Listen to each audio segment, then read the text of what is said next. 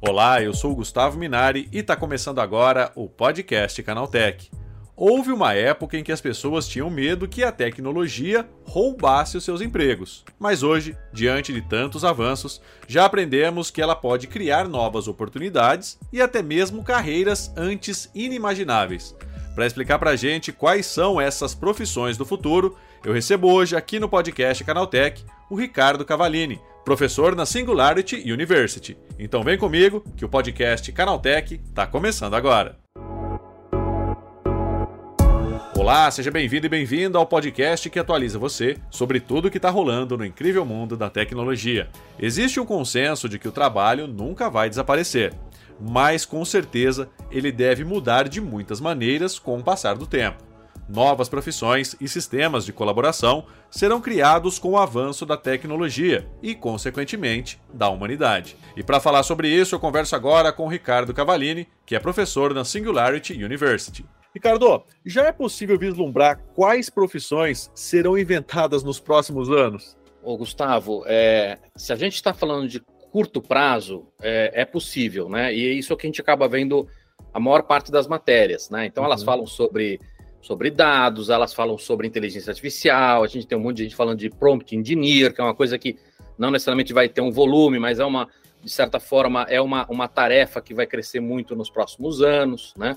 Agora, se a gente está falando da próxima geração, ou seja, uh, das pessoas que daqui 20, 30, dependendo da idade, 40, 50 anos vão estar tá no ápice do mercado de trabalho, é praticamente impossível a gente dizer quais as profissões que vão surgir, quais as profissões que vão morrer e, independente de morrer ou de surgir, quais serão relevantes, porque não adianta você ter uma profissão que de repente atinge mil pessoas, duas mil pessoas, né? Isso é bastante comum em algumas especializações.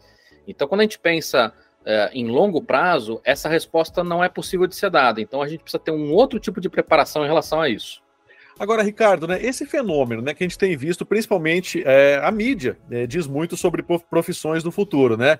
Isso é um fenômeno relativamente novo quando a gente pensa em relações de trabalho ou ele acontece de tempos em tempos? Uh, eu acho que ele é novo, e aí, novamente, ele é novo para eu que sou velho, né? Se falar com os mais novos, acho que isso sempre existiu. Mas o que acontece é o seguinte: as coisas estão ficando cada vez mais rápidas, na verdade, isso sempre foi assim.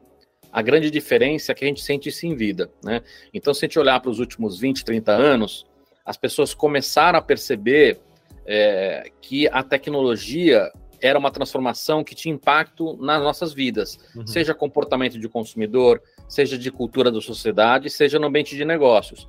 E aí, com isso, começaram a entender que as coisas estavam mudando. E aí acho que vem essa necessidade, essa aflição do tipo, tá, você está mudando, qual que vai ser esse futuro, né? Onde vai ter, onde vai ter campo de trabalho, onde não vai, enfim. Então, é, depende muito do, do, olhar macro, né? Se a gente está falando de 100, 200 anos, isso é novo. Agora, se a gente está falando dos últimos 10 anos, isso tem sido cada vez mais comum. Ricardo, e tem uma coisa também que gera uma certa angústia, né? Porque as pessoas começam a, a se perguntarem, né? Como que eu vou me preparar para uma profissão que ainda nem existe, né? Pois é. E você sabe que eu acho que esse momento está muito pior, porque a gente tem o fantasma da IA. Né? Sim. Então eu acompanho, minha filha tem 17. Aí, quando eu vou levar na balada buscar e tem amigo no carro e você fica escutando a conversa, é, você escuta, ah, eu queria ser arquiteto, mas não sei se a IA vai matar. Ah, eu, eu ia ser programador, não sei se a IA vai matar. Então, qualquer profissão hoje que você fale tem esse medo natural de que a IA vai matar. Então, acho uhum. que essa, essa angústia e essa ansiedade aumentou muito nesses últimos dois, três anos. Ricardo, você imagina que, agora que você falou de inteligência artificial, né, que ela vai ter um papel importante nessa transformação dessas relações de trabalho, nos empregos do futuro?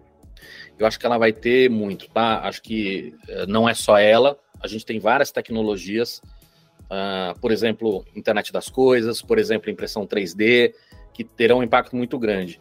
Uh, e todas elas estão trabalhando em conjunto. Né? Uhum. A, a internet das coisas vai potencializar a inteligência artificial, não só levando mais dados que ela vai estar tá capturando do mundo, mas também fazendo parte do processamento dessa IA na borda, né? Uh, ao mesmo tempo, a, a, IA vai ajudar a impressão 3D, criando peças cujos formatos não são factíveis de serem produzidos nos métodos tradicionais de produção. Então, elas não estão sozinhas, né? Uh, a própria IA, se for olhar, ela está muito muito forte hoje por causa de outras evoluções mais básicas, né? Uhum. A evolução do processamento, a, a, quantidade de dados que a gente tem, as pessoas conectadas que podem ajudar uh, no treinamento, enfim. Então, tudo, tudo acaba estando junto e, e misturado e ao mesmo tempo. Mas a IA é com certeza o carro-chefe da próxima onda. E Ricardo, né, como já aconteceu no passado, você acredita que algumas carreiras que existem hoje simplesmente elas vão desaparecer? Eu acho que sim, né? Mas novamente, eu acho que mais do que a gente falar de desaparecer e crescer, é entender como a gente se prepara para essa nova realidade. Porque não adianta a gente uh, ficar preocupado com isso, porque não dá para prever no longo prazo. Uhum. Então, mais do que falar, ah, essa minha profissão vai morrer ou, ou, ou, vai, ou vai crescer uma nova, que eu vou estar preparado, a, a pergunta é: como é que eu me preparo para esse cenário onde a única constante é a mudança? Né? E aí a gente começa a falar sobre coisas que já são antigas no nosso dicionário de executivos, como, por exemplo, lifelong learning, né, o aprendizado contínuo, né? Ou coisas como como é que a gente trabalha a criatividade, como é que a gente fomenta o empreendedorismo, né? Uh, acho que essa é uma das questões. Se não vai ter emprego no futuro, ou se algumas profissões vão morrer no futuro, você vai ter que criar seu próprio emprego. Né? E daí a importância de como é que a gente estimula o empreendedorismo, como é que a gente revoluciona a educação, enfim. A gente começa a entrar em questões que são ainda mais complexas, mas que eu acho que é onde a discussão deveria estar. Você acha que corre o risco de daqui a, sei lá, 10, 15 anos, é, a inteligência artificial ela consiga realizar tarefas por si só, né? Que a gente não vai precisar mais de um ser humano por trás ali, pelo menos para programar. Você acha que isso é muito utopia ou que pode acontecer? Não, isso já está acontecendo. A, a, a grande discussão é: muita gente perguntar, ah, a IA vai substituir 100% do ser humano? E isso não é necessário que aconteça para ter uma grande transformação. Né? Para dar um exemplo prático, imagine uma empresa que tenha 200 advogados, né? um, um grande banco. E ele tem 200 advogados, porque esses caras, além de outras tarefas, ficam analisando milhões de contratos. Se a IA resolver 80% do tempo desses caras, ou seja, não consegue substituir o advogado 100%, Ainda assim, essa empresa com 200 advogados vai poder fazer ou muito mais trabalho ou fazer o mesmo trabalho com uma fração desses advogados, né? Então, uhum. a gente pensar sobre a substituição total do ser humano uh, não é necessária para que a gente tenha um grande impacto. E Ricardo, né, como a gente está falando de profissões que ainda não existem, né, que podem vir a existir no futuro, você acha que a inteligência artificial está diretamente ligada com essas novas profissões?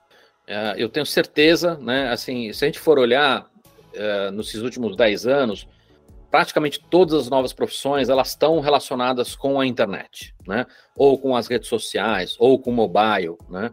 É, mesmo se a gente pensar no mercado de games hoje, que é um mercado que não é novo, mas que, e que já era 20 anos atrás, já era um mercado absolutamente relevante, mas que hoje é um mercado monstruosamente grande, né? É, uma parte considerável disso está ou online ou nos mobiles. Né? Uhum. Então, se a gente for olhar e entender que a próxima grande onda de revolução tecnológica vai ter como base principal a IA, é muito fácil a gente entender que uma parte considerável desses novos empregos vão estar correlacionados com IA de alguma maneira ou de outra. O que, que você acha do, do jovem que, que vai prestar vestibular agora no final do ano, né? principalmente para essas carreiras de tecnologia? Você acha que ele deve se preocupar com essas profissões do futuro ou ainda não? Eu acho que ele deve ter uma preocupação de longo prazo, né? Acho que esse acaba sendo o cerne do meu novo livro, né? Escrevi para minha filha, mas acho que vai ser útil não só para outros adolescentes, mas também para pais que estão preocupados com o futuro dos seus filhos, né? É, esse é inclusive o tema da palestra que eu vou fazer lá na HSM+, no dia 29 de novembro, lá no Transamérica Expo Center, e acho que é uma oportunidade para a gente também ter essa discussão e muito mais do que a gente ter regras ou caminhos ou fórmulas mágicas, a gente ter essa reflexão que ela é muito importante, né? Esse pensamento de longo prazo, ele é cada vez mais relevante, porque uh, a minha geração não, não, não, aprendeu a fazer isso, né? Uhum. A, a, a, só nas últimas gerações começou a fazer sentido você pensar em 40, 50 anos. E agora a gente tem que preparar nossos filhos. Então, a gente não foi treinado e agora a gente tem que preparar nossos filhos. Então, é um, é um momento que acho que a, essa reflexão, esse pensamento no longo prazo, ele é fundamental. Para quem já está empregado, Ricardo, é preciso ter medo ou não? Eu, eu tenho um certo cuidado de falar de medo, porque acho que naturalmente as pessoas já estão com medo. Né? Uhum. Acho que a gente não precisa dar essa, essa dica para as pessoas.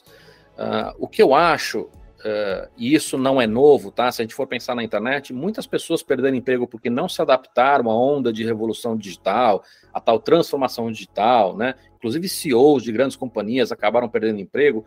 O que eu acho que é importante essas pessoas entenderem é que o mundo vai estar sempre mudando. Não existe essa coisa de, ah, mudou com a internet, mudou com rede social, agora me adaptar. Não, todo ano muda. Então, as pessoas têm que ter a preocupação de como se preparar para esse mundo que vai estar sempre mudando. Né? É, eu não diria que é medo, eu diria que é realmente ter um planejamento para fazer isso acontecer na, na sua carreira, para que você não fique em, em dois, três anos completamente desatualizado. Ricardo, é isso. Muito obrigado pela tua participação. Bom dia para você, hein? Eu que agradeço. Obrigado. Tá aí, esse foi o Ricardo Cavalini falando sobre as profissões do futuro que ainda serão inventadas. Agora se liga no que rolou de mais importante nesse universo da tecnologia no quadro Aconteceu Também.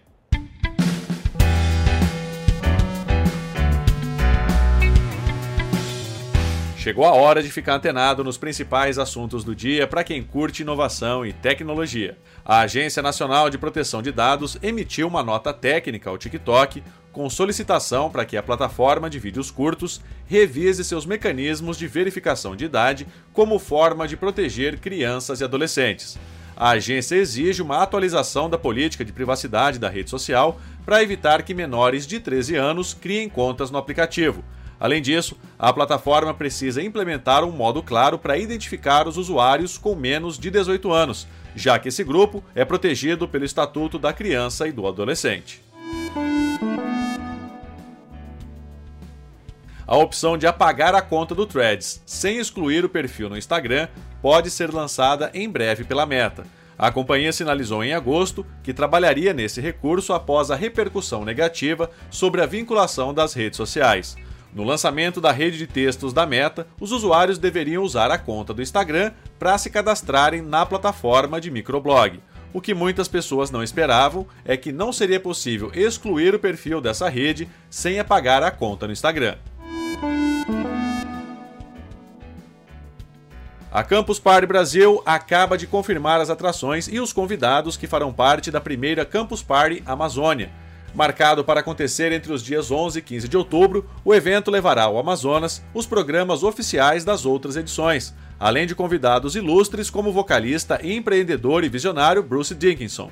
Conhecido por sua atuação lendária na banda Iron Maiden, Bruce estará em Manaus pela primeira vez para palestrar sobre empreendedorismo e inovação, prometendo trazer uma visão instigante sobre o futuro tecnológico, o potencial humano para superar os desafios e sua última empreitada, o projeto Airlander 10.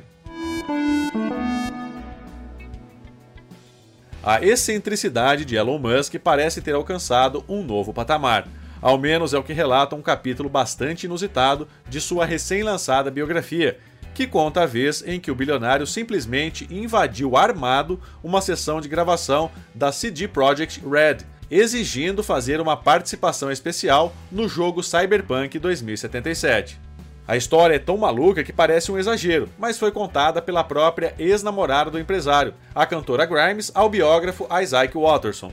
Ela relembra que tinha ido ao estúdio polonês para gravar sua participação no game, em que interpretava a personagem Lizzie Weezy. Na ocasião, Musk tinha ido junto para acompanhá-la, mas sem qualquer envolvimento com o jogo ou mesmo com a empresa. Foi quando o bilionário decidiu que também queria fazer parte do universo futurista de Night City. A Volvo não está focada apenas no lançamento de novos carros elétricos, como o X30, que teve sua pré-venda iniciada no Brasil no último dia 14 de setembro. A montadora sueca também está preocupada com a infraestrutura de carregamento. Por isso, a marca anunciou que fará um investimento de mais de 50 milhões de reais para a instalação de 73 novos postos de recarga para carros elétricos e híbridos pelo país. Ele faz parte da fase 2 do plano da empresa voltado para a infraestrutura, que começou em 2021. No total, a Volvo pretende investir 70 milhões de reais e ter ao menos 101 pontos de recarga espalhados por todas as regiões do Brasil.